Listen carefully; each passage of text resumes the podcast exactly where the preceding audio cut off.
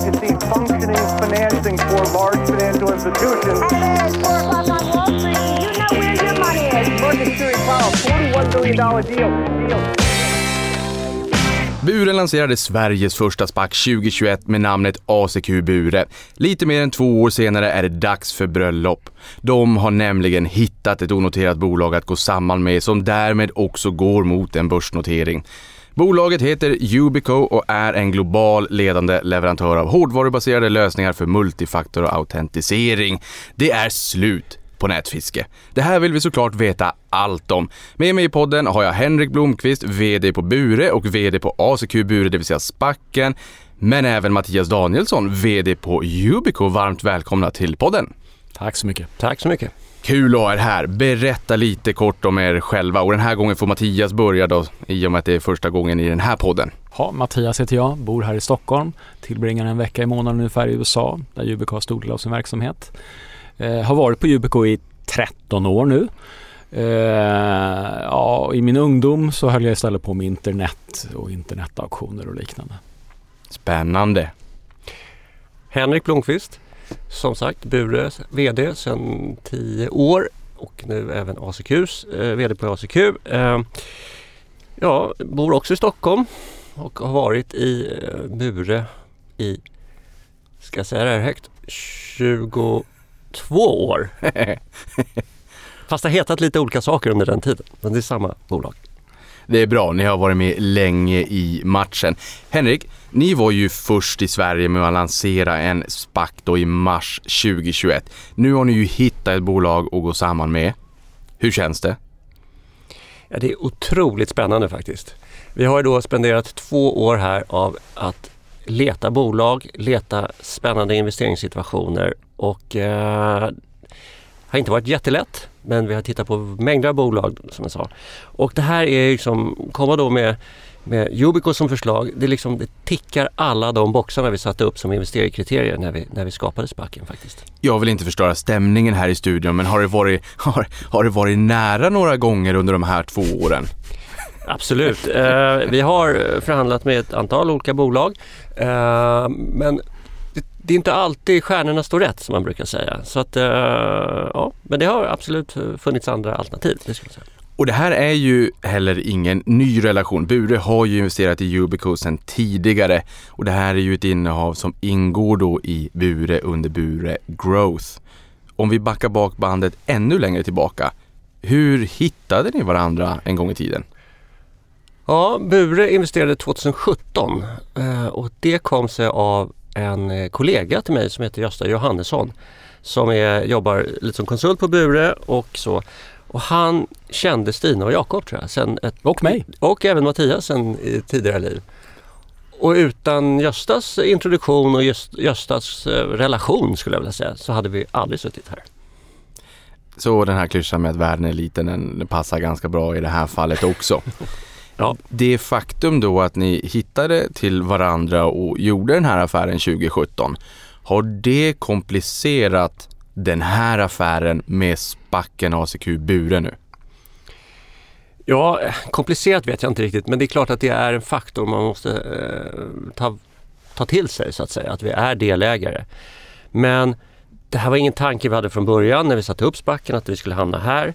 Eh, var en helt annat bolag för två år sedan. Jag tror att ni omsatte ungefär 600 miljoner då kanske, eller någonting. Idag omsätter vi eh, 1,6 miljarder så det är väsentlig skillnad.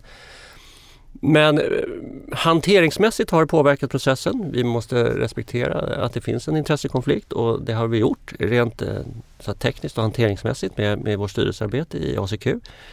Eh, så det, det kan man säga på det sättet. Men, men det finns inga det är inte så att vi har gjort någonting med oss själva här utan det har ju funnits motparter i den här affären och det ska vi vara tydliga med. Från vår sida har det inte komplicerat, för oss har det varit en förutsättning. Vi hade aldrig gått med en SPAC där vi inte kände ägarna så väl sen, sen tidigare. Nu vet vi vad vi får. Vi har haft etablerat en väldigt bra relation med, med personerna på Bur och känner att det finns en långsiktighet från dem och ifrån övriga ägare som vi har fått träffa ifrån ASQ Bure som gör att vi känner oss väldigt trygga med att det här har vi en bra samsyn på hur vi vill utveckla verksamheten. Så att för oss var det snarare en förutsättning faktiskt. Vi kommer nu att komma in på Ubico alldeles, alldeles strax så att vi får lära känna bolaget lite mer. Men det jag tycker är intressant här, det är att det bubblade i USA. Det bara sprutade in spackar och den ena var mer, eh, jag ska inte säga kontroversiell, men det var väldigt högtflygande planer och det, det, liksom, det kokade och det bubblade.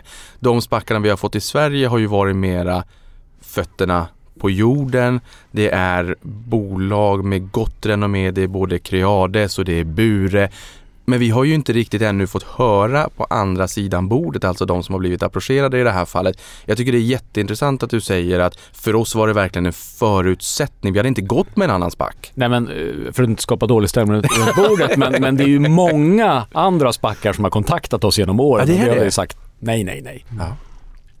Ja, och det kommer vi också komma in mer på. För att jag kan tänka mig att det är många spackar även eh, utanför Sveriges gränser i och med att ni har så pass stark anknytning till Jag USA. bara amerikanska. Ja, intressant. Innan vi går in mer på Yubico, berätta mer om villkoren för den här affären. Yubico, som jag förstår, ju värderas ut till 8,3 miljarder kronor. Vad behöver man som aktieägare i ACQ Bure känna till? Likviden sker i en del kontant och en del med aktier. Och eh, ungefär eh, uh, Ubicos gamla aktieägare kommer stå för ungefär 60% av det nya aktieägandet i ACQ när de här två bolagen går upp. Och då ska man veta hur det här har gått till och vi började den här diskussionen, vad kan det vara, eh, tidig höst förra året. Eh, det började med lite med att entreprenörerna flyttade hem till Stockholm eh, och eh, vi tyckte att det här kunde vara ett intressant, eh, en intressant situation. Det finns ett antal, en, ett antal optionsägare i det här bolaget så i och med att det har funnits i 13 år, det kan behövas ett likviditetsevent och så vidare. Och då började vi prata med Stina och Jakob om det här och Mattias också. Och så har vi liksom allt eftersom liksom hittat en form och modell och som då de tyckte var intressanta. Dels vi ser de kvar som aktieägare för det vill de vara. De kommer inte lämna bolaget. Det är viktigt att poängtera. Eh, men också så får de lite ute i kontanter så att säga vid transaktion.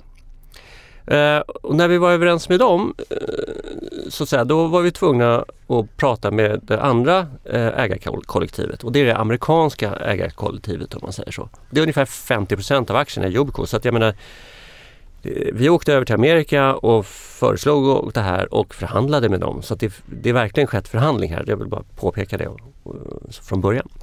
Och eh, de var väl sådär lite halvt ljumt inställda till att få en aktie noterad i Stockholm. Det kanske man kan säga. Amerikanerna tycker väl att Amerika och kanske just Kalifornien är väl världens mittpunkt eh, någonstans. Men eh, ja, efter ett tag så tyckte de att det här lät intressant och mycket beroende på att entreprenörer tycker att det här är en bra lösning. Så att eh, alla kommer få, alla aktieägare i Yubico får exakt samma erbjudande. Det finns inga tweaks and tweaks hit och dit utan det är alla får samma egentligen 58% i aktier och eh, 42% i kontant. Mattias, du är ju VD för Yubico. Till att börja med, hur, hur känns det? Ni ska snart börsnoteras. Spacken finns ju där. Men snart är du ju också eh, kapten för ett, ett börsnoterat bolag. Känns jätteroligt. Jag har ju varit länge på bolaget och det här känns som ett naturligt nästa steg när vi växer upp. Och sen är det precis som du säger att, att snart så, så är vi eh, en del utav, eh, så är vi på börsen. Men redan nu så är det så att affären är, är, är signad och redan nu så får vi börja anpassa oss till det. Vi får tänka på hur vi delar information. Vi får tänka på att vår verksamhet är det som styr kursen redan nu på ACQ Bure-aktien. Så, att, eh, så att eh, även om vi inte är där riktigt ännu så, så är det en, en, en ny eh, verklighet att förhålla oss till för oss. Ja, och som du säger här, jag menar 13 år på nacken. Om jag har förstått det hela rätt så var du anställd nummer fyra i bolaget. Ja. Du har ju förmodligen kommit ihåg tiden som när vi ska skriva ut ett avtal. Då fanns ju inte de digitala avtalen och sen hade ni kanske inte ens en skrivare att skriva ut och springa på stan och köpa en. Vad har hänt fr- från dess till nu? Sen har ju allt hänt, men, men i, i, kort, eh, i korta drag. Skillnaden då och nu.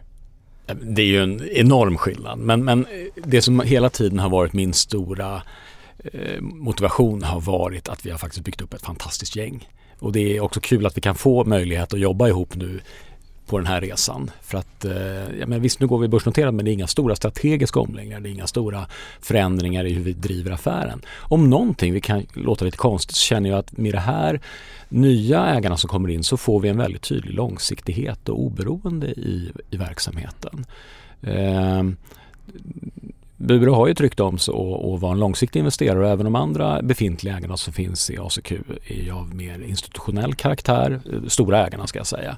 Och jag tror att de, att, eh, jag vet med Bure så har vi en samsyn om att bygga affären långsiktigt lönsam tillväxt, eh, inga, inga tvära kast utan jobba på med den strategi som vi har, som vi har lagt för bolaget. Mm. Och nu säger du ju någonting också för det här har ju varit jag ska inte kalla det för buzzword, men från november 21 när Nasdaq toppade så har det gått det tydligt blivit två spår, lönsam tech och olönsam tech.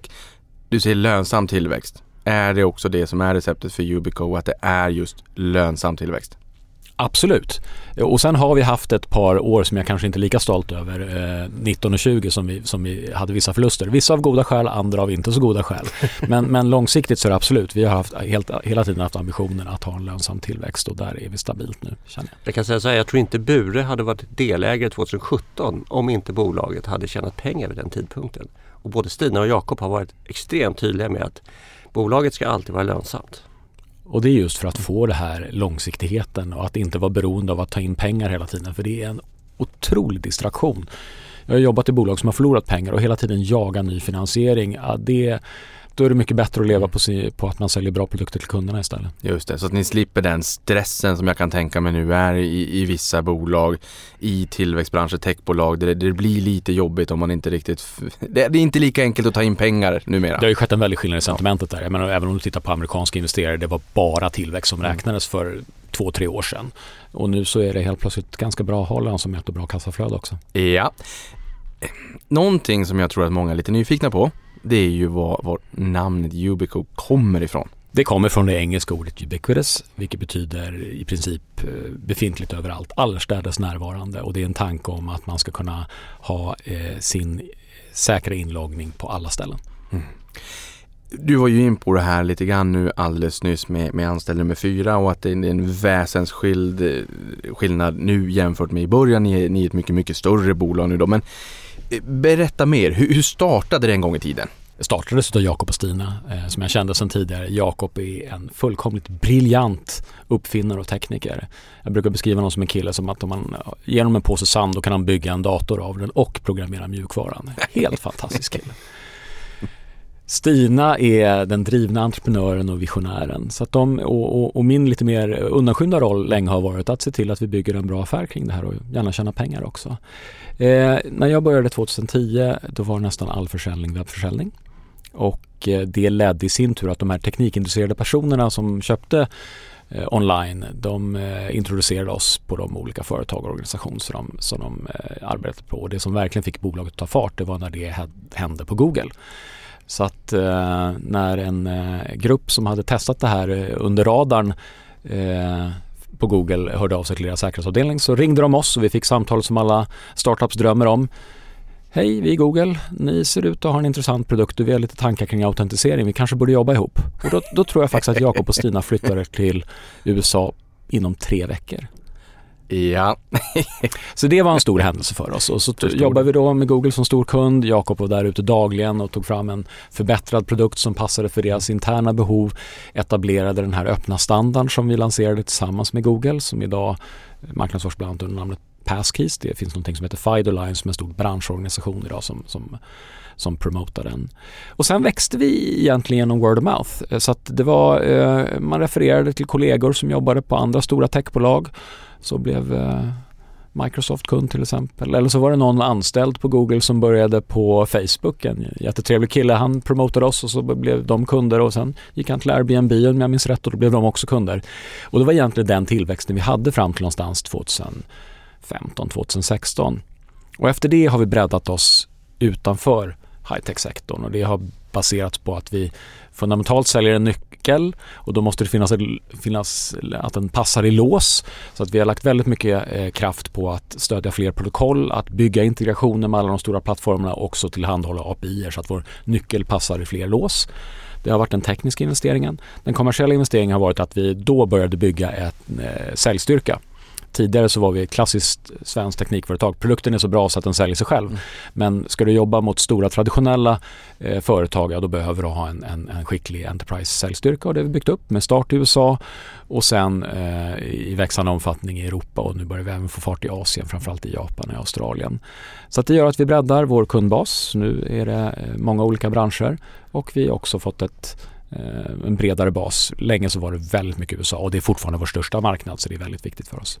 Ja, för här tänker jag, ni har ju framförallt blivit kända då för YubiKey, den här hårdvarubaserade säkerhetsnyckeln då som används för att logga in på datorer och sajter och appar. Jag såg en video på er hemsida också där med, med hur man försöker lura människor och sen så de här buset, de, de gick bet när man hade en YubiKey. Då tyckte de så att det var game over så la de på det här samtalet och slutade försöka lura den här personen då.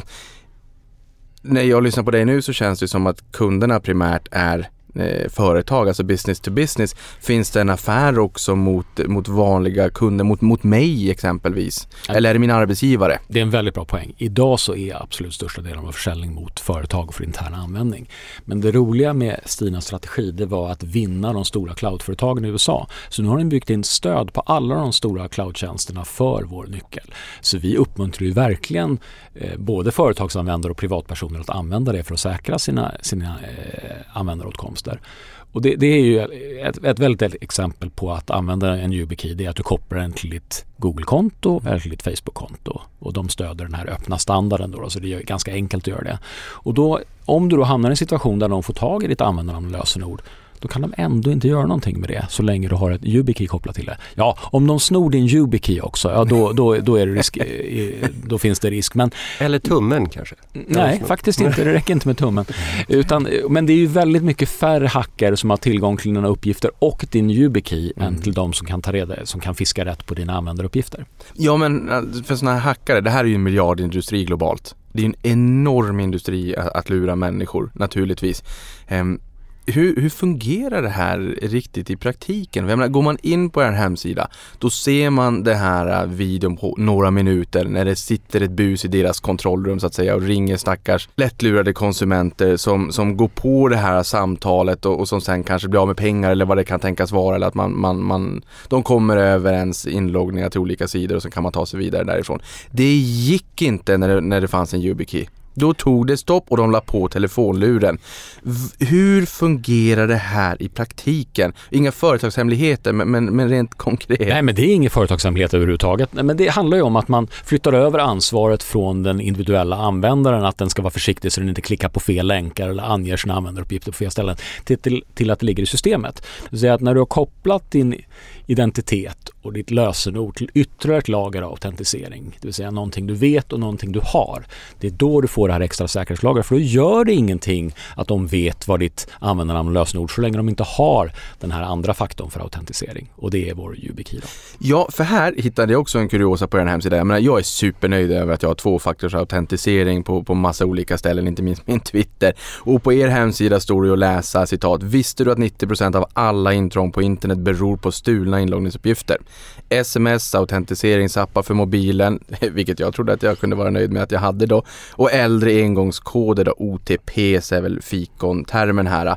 De är sårbara mot dagens avancerade hot. För att stoppa hoten i dagens samhälle måste man ha modern autentiseringsteknik mot nätfiske. Jag trodde ju att jag kunde vara nöjd över att jag hade tvåfaktorsautentisering.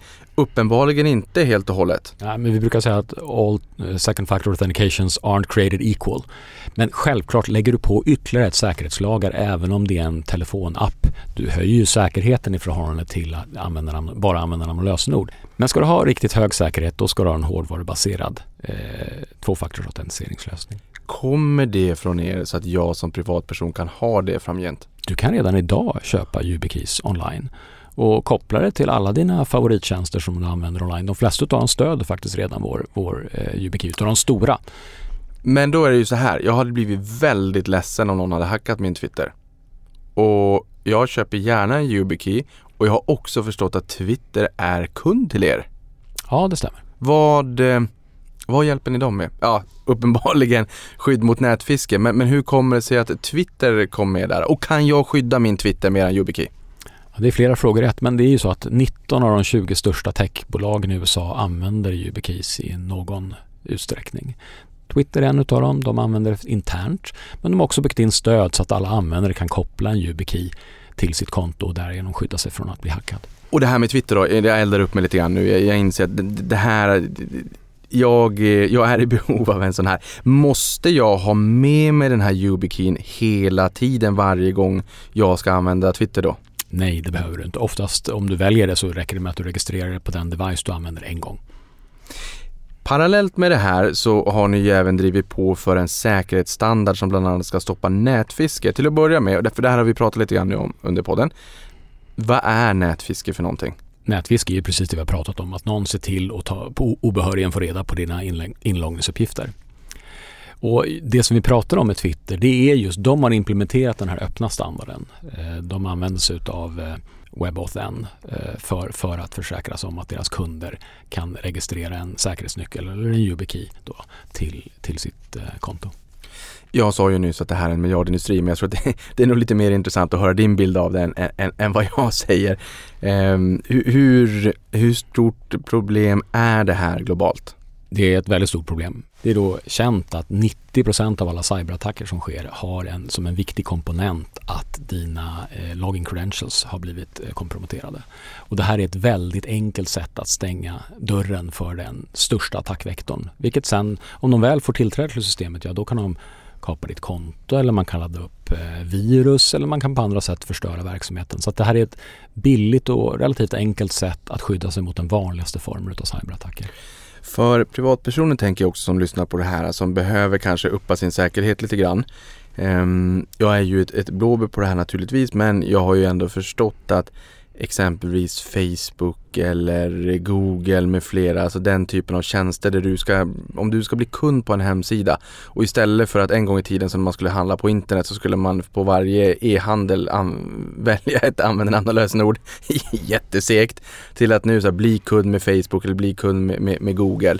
Och att man kopplar en massa externa tredjepartsapplikationer mot det här kontot så kommer man åt min, min, min Google, mitt Google-konto, min Gmail då kommer man ju åt en herrans massa andra tjänster också. Det blir ju som ett, ett eh, Kinderägg deluxe. Jag tänker den typen av tjänster borde vara jätteviktiga att skydda. Absolut, då är det bra om du har en säker huvudnyckel ja. till själva systemet. Så att, eh, det håller jag helt med dig om.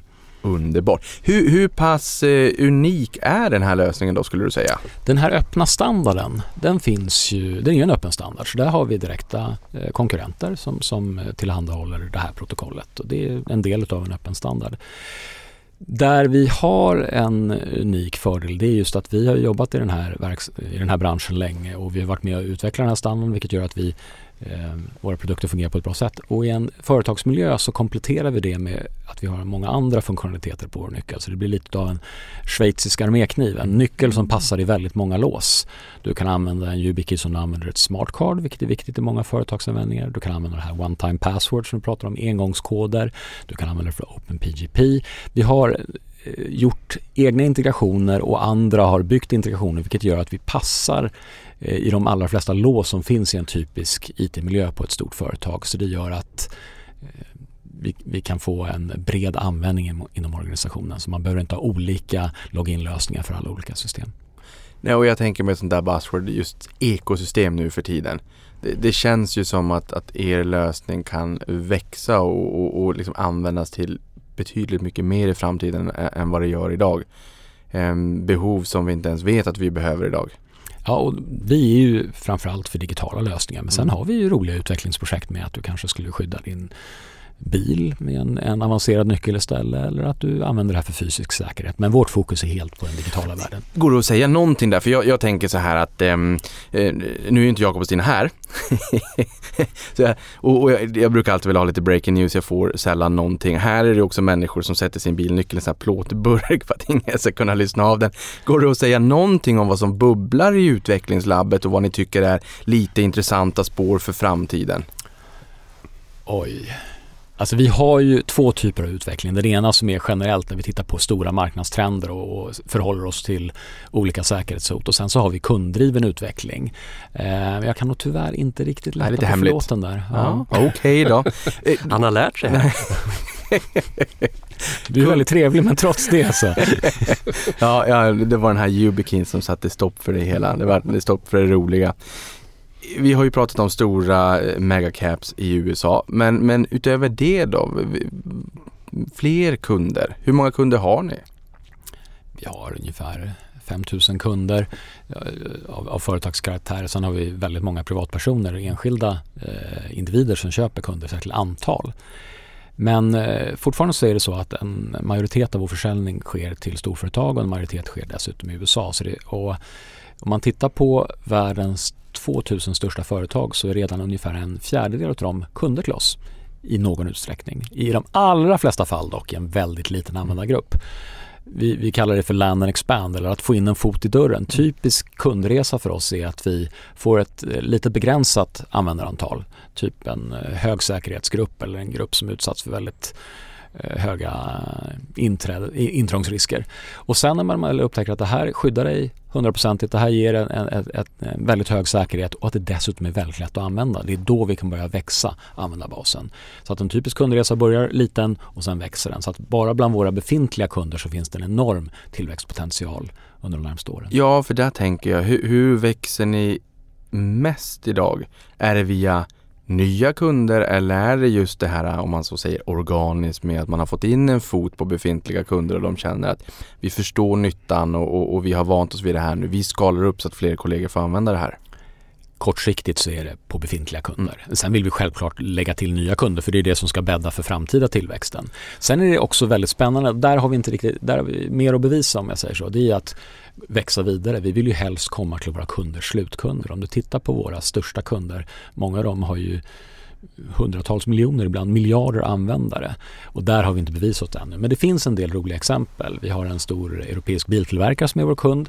De eh, får nu sina verkstäder att köpa våra nycklar för att de vill försäkra sig om att de inte komprometteras genom, genom den ledet.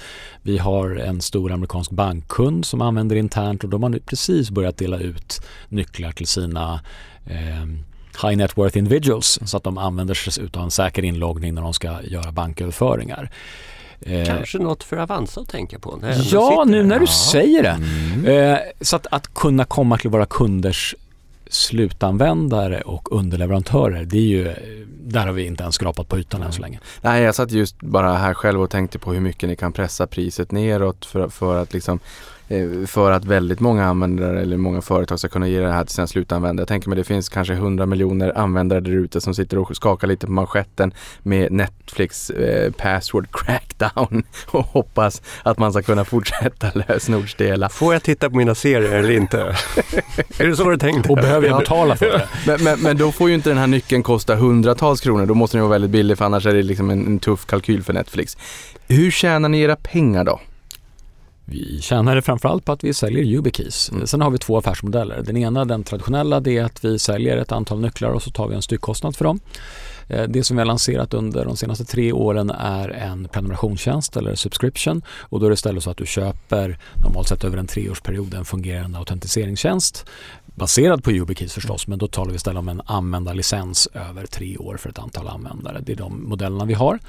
Eh, alla vår, all vår försäljning är baserad på att vi levererar YubiKeys i grunden för det är det som står för säkerheten. Men YubiKeys i grunden, jag som privatperson köper ju en YubiKey men ett företag har ju kanske snarast då en prenumerationsmodell tänker jag att det blir mer av repetitiva intäkter. Ja, men alltså, att det här med återkommande kunder är någonting väldigt roligt. Vi har ju sett att vi har väldigt hög återköpsfrekvens bland våra befintliga kunder. Delvis beror det på att vi expanderar användarantalet så att, det- med nya use cases. Så det, det är väl en del av förklaringen. Men det var ju det som gjorde att vi tog fram den här prenumerationstjänsten. Det vill säga att vi upplevde att det var många kunder som är återkommande och vi vill erbjuda dem en dels hjälp med implementering och sen en flexibilitet i takt med att användarantalet växer. Men det är inte alla företagskunder på något sätt som köper i, i den formen utan majoriteten köper fortfarande eh, vår hårdvara. Men, men eh, segment där det växer väldigt fort med vår subscription-tjänst det är framförallt inom financial services och myndigheter. Och hur har den tagits emot? Den har tagits väl emot inom de kundsegmenten. Sen finns det väldigt mycket för oss att förbättra både eh, villkor och kundupplevelser så det, är en, det är en pågående resa. Men jag tänker, ni noteras ju nu i Stockholm och en icke försumbar del av er ägarbas och verksamhet återfinns ju i USA. Vad sjuttsiken sa de, för när, när, när New York Stock Exchange fick eh, Spotify, då, höj, då hissade de schweizisk flagg. De har inte riktigt koll på, på Sverige kanske sådär. Och sen har vi ju tappat via Spotify som sagt USA. Vi hade ju iSettle. De köptes ju upp av Paypal. Jag vet att Nasdaq Stockholmsbörsen försöker förmå Klarna att kanske stanna i Sverige om det blir på tal om en notering och sådär. Jänkarna nu här, men även era kollegor i USA. Vad sa de om det här? Men som Henrik sa, de blir, det, är inte samma renommé kanske för Stockholm som i USA som det har i Sverige. Men jag är väldigt glad för att vi går i Stockholm. Jag tycker att det är roligt. Eh, bolaget startades här. Vi är verkligen som du säger ett svenskt amerikanskt bolag. Två tredjedelar av våra anställda är där. Ungefär 70 procent av vår försäljning i USA. Vi får absolut inte tappa den länken och därför tycker jag det är väldigt roligt att våra amerikanska delägare följer med när vi, noterar på när vi noteras på Stockholmsbörsen. Men eh, vi har en tydlig svensk koppling. Vi har en absoluta majoriteten av vår produktion i Sverige. Vi har många av våra hardcore-utvecklare i Sverige. Och eh, det, det, är en naturlig bas och det, det är faktiskt, eh, vi är ett svenskt-amerikanskt bolag vilket är tillräckligt att vara i USA. Och det faktum att vi inte bara är amerikanska det är faktiskt en fördel i vissa typer av europeiska situationer mm. där man kanske är tveksam till att köpa ren amerikansk teknologi. Just det. Men det är klart att jag menar, få ett sånt här pass spännande högteknologiskt, svenskt och dessutom så pass växande bolag på Stockholmsbörsen. Det är jättespännande tycker jag i alla fall. Och det tycker jag liksom, det jag hoppas jag att eh, svenskarna också tycker som köper aktier. För mm. någonstans är det ju så att det här hade ju inte det var väldigt, väldigt stor risk att det här skulle hamna utomlands. Så kan man säga. Ja men exakt och att vara lite glad då också att vi får behålla eh, morgondagens eh, snabbväxande bolag i Sverige också. För som du säger, det är, vi, det är ju inte sällan så att de nyps av, av stora globala internationella bolag och, och, och landar annorstädes. Nej, så är det. Mm. Så det, det är vi lite stolta över också.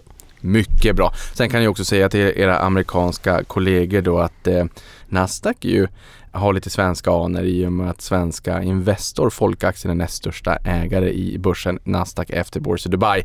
Så vi har ju lite svensk koppling. Absolut, Nasdaq är, Nasdaq är bra som namn när vi pratade med amerikanerna för det är ändå Nasdaq. You know. Sen var det där med Stockholm bara, men annars gick det bra. Våra anställda är så vana vid att, att det är så många som har konstig, konstig svensk brytning och låter som ABBA så att de, de är vana vid det. Er grundare Stina Ehrensvärd skrev nyligen i ett blogginlägg att ett stolt ögonblick för bolaget var när ni hjälpte till att forma Vita husets direktiv för nätfiskeresistent multifaktorautentisering. Då blir man ju också, som svensk, man blir ju stolt. Det här är ju ändå, det är ju stort och alla känner till Vita huset. Men hur gick det här till då? Stina är ju en naturkraft, hon tar ju inte nej som svar. Nej, det är bra. Så, och, och, det gör att hon får träffa president Obama när han fortfarande var president. Det gör att hon kommer in i de sammanhang som gör att man kan forma framtiden. Eh, så att eh, det är ju självklart delvis drivet av den öppna standarden men också det faktum att våra produkter som vi säljer till amerikanska myndigheter är FIP-certifierade vilket är då en förutsättning för att sälja till amerikanska myndigheter. De kan begära undantag men det, det är den vägen man bör gå. Så vi har jobbat väldigt konsekvent under de senaste sju åren på att vinna fler och fler myndighetsaffärer i, i Amerika. Och det har vi även gjort genom att eh, påverka genom standardarbete och se till att, att eh, lagstiftare medvetna om vilket problem det är med nätfiske och med stulna användaruppgifter så att man eh, formulerar kloka direktiv. Mm. Och eh, jag, jag, tror i det här fallet när de uttalar sig, då var det just att Vita huset hade utfärdat ett eh, direktiv om att amerikanska myndigheter måste ha Phishing Resistant flerfaktorsautentisering senast 2024 och där var vår lösning en utav två som uppfyllde kraven. Den andra var Smart Cards. Okej. Okay. Nu, det, det, är ju rätt spännande. Jag menar, det, är inte, det, vimlar inte av sådana här bolag att hitta om man säger så. Som har de här ingredienserna som faktiskt Yubico har. Nej. Stina har ju också sagt att hon kommer att ge mer uppmärksamhet till det som ligger henne varmt om hjärtat så som Ubicos Secured Forward-program. I er redovisning så står det att läsa att ni har donerat Ubikeys till utsatta områden i världen för att säkra demokrati, mänskliga rättigheter och yttrandefrihet. Låter naturligtvis väldigt bra.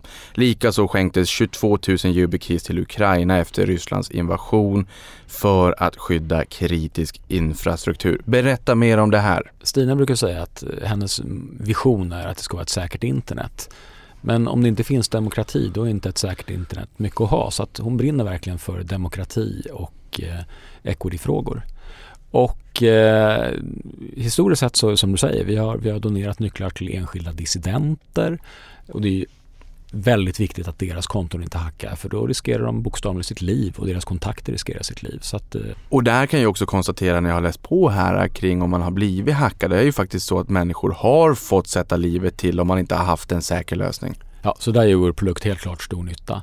Det är om enskilda dissidenter. Vi har även donerat till organisationer som värnar valsäkerhet och demokrati. Och som du nämner så, så var vi tidigt ute och donerade till Ukraina för att skydda deras digitala infrastruktur när de invaderades. Hur skulle du säga att branschen mår just nu generellt? Cybersäkerhet, jag menar cyberkriminalitet och cyberbuset, de, de, eh, de vilar ju aldrig. De har ju incitament att köra in i kaklet så att säga. Det är lite tuffare tider nu. Å andra sidan, det här är ju inte nice to have. Det här är ju just säkerhet i, i, i vidare bemärkelse. Det är ju need to have. Det stämmer. Så vi märker inte av någon lågkonjunktur. Möjligen då genom att vi har mycket eh, techbolag. När inte de anställer lika mycket, ja, då försvinner en, en, en kortsiktig tillväxtmöjlighet där. Men, men som du säger, att, att hotbilden stärks, det gör att behovet av säkra lösningar är väldigt högt och, och det är hög tillväxt i den här marknaden. Vad händer nu då? Jag menar, nu ska ju den här affären godkännas på en bolagsstämma, bröllop, kalla det vad ni vill. N när går den här av stapeln? Ja, vi annonserade det här då i onsdags morse och eh, nu ska vi då hålla extra stämma i både ACQ och i Yubico och rösta om den här affären. Eh, nu är det så att vi har från ACQs sida eh, då ett antal aktieägare som vi har pratat med så att vi har väl eh, en ganska stor andel som redan stöttar den här affären och eh, kommer rösta för den. Så att eh, med det sagt så tror jag att liksom säkerhet att den här, med säkerhet att den här affären går igenom, den är ganska stor. Även Yubico har eh, ett antal sådana här, eh, har pratat med sina ägare och där är också eh, mer än 80% som är för den här affären. Så, så att, Och de 80 procenten kan ta med sig alla andra aktieägare. det kan att- de också dessutom. Så att jag Mm. skulle vilja säga att affären är nog tämligen säker. Men sen tar det en viss del att få igenom då den här fusionen för det är en teknikalitet i Sverige som tar lite längre tid. Så att eh, ACQ kommer att byta namn till Yubico någonstans i början på september kanske. Och Mattias tillträder då så att säga officiellt vd-stolen där. Men med det sagt så ska jag säga att ACQ idag är väl egentligen han, är Yubico basically skulle man uttrycka det som. Så fortfarande en kokong men det blir den här fjärilen i september då. Ja. Men om man ska handla aktier så tror jag man kan handla Yubico-aktier idag genom att köpa ACQ. Ja, och det är ju, det är ju ett bra medskick i och med att det som kommer att vara Yubico med namnet, allting, allting klart i september. Men vill man investera så kan man ju faktiskt Ja. köpa redan nu då. Och det eh, extra roligt att vara här då med tanke på att eh, Avanza var ju en, en viktig och stor del i introduktionen av ACQ. Så att eh, därför är kul att få komma hit och prata om då vårat, den här lilla fusionen. Ja, jag kommer ihåg när du och Patrik satt här och man funderade på vad kommer det här vara för någonting spännande, vad kan det tänkas bli? Och nu sitter vi här och knyter ihop säcken vilket är jätteroligt. Och dessutom så har vi ju också med oss Mattias här som har berättat om bolaget vilket har varit jättespännande att få liksom får lära sig mer om det här bolaget nu som då kommer till börsen. Och så är det ju också så här, ACQ Bure har ju varit på börsen nu då sedan, mars 21. Men det har ju varit noteringstorka. Så att det blir ju inte en, en, en ny aktie på börsen, men, men bolaget föds ju och kommer ju in i, i, i en börsmiljö. Det är ju fantastiskt trevligt med tanke på vilken torka det har varit. Så ba, bara det är otroligt trevligt tycker jag. Nåväl, vad har ni fått för frågor? Media måste ju ha, ha ringt ner och varit nyfikna på vad, vad det här är för någonting och hur man ska tänka och så här. Vad är de vanligaste frågorna ni har fått? Från min kant då, då eh, jag skulle säga så här, okej. hur många bolag har ni tittat på? Hur många investeringssituationer har ni varit med i? Hur många gånger har ni förhandlat? Och de lite elaka säger, var det här det roligaste ni kunde hitta? Ett bolag som ni redan var delägare i? Och så. Det är väl ungefär där vi har fått frågorna. Men Alltså själva transaktionen i sig, ja den är lite spännande, absolut. Men det är ju bolaget som är main attraction här och det får man inte glömma. Och det är, alltså, så uttrycker jag det. Och då kommer frågorna direkt till Mattias om okej, Yubico, vad, vad står det för, vad ska det bli? Och så vidare. Och de som är aktieägare i Bure, de får ju också nu, de får ju en exponering mot det här också. Även om Absolut. man inte äger Ja, men alltså, från Bures perspektiv så blir vi blir större ägare i Yubico och vi liksom kliver ju framåt här kan vi säga i, den här, i med den här affären. Så att det, det, är ingen, det är absolut ingen exit för Bure på något sätt utan det här är mer, vi får större ägarandel. Eh, min kollega um, kommer nog att gå in i styrelsen och bli ordförande. Det är i och för sig en nomineringskommitté som ska slutligen besluta det men det är väl planen i alla fall. Så att eh, nej, det, vi, vi har större närvaro från Bures perspektiv. Mattias, vad har, vad har ni fått för frågor då? Internt så får vi frågan vad innebär det här för oss? Nu går vi på börsen, vad kommer det innebära för hur vi driver bolaget? Det finns ju alltid någon rädsla för att när man går på börsen då blir det kvartalskapitalism. Här känns det då att folk har, har lärt känna Bure under sex år här nu och vet att det här är långsiktiga ägare som stöttar hur vi driver affären och den långsiktiga strategin ligger kvar. Och om någonting så är det här nästa steg i vår tillväxtfas där vi fortsätter att vara ett oberoende bolag som kan fortsätta att jobba med alla typer av kunder eh, och, och stötta dem i deras säkerhetsarbete. Ni omsatte ju preliminärt 1,6 miljarder kronor i fjol och gjorde en vinst på över 200 miljoner kronor. Var tror du som avslutning här att bolaget befinner sig om fem år? Om fem år så tror jag att vi har eh, bidragit till att göra internet säkrare för en större andel utav eh, jordens befolkning, jordens företag. Jag tror att det har inneburit att vår försäljning har vuxit och jag tror att vi kan leverera bra resultat och ett bra kassaflöde som, ett, eh, som en följd av det.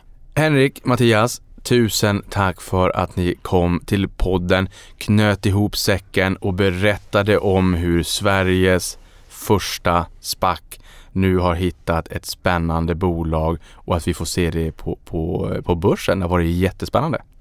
Stort tack! Tack så mycket! Och stort tack för att du lyssnade på det här.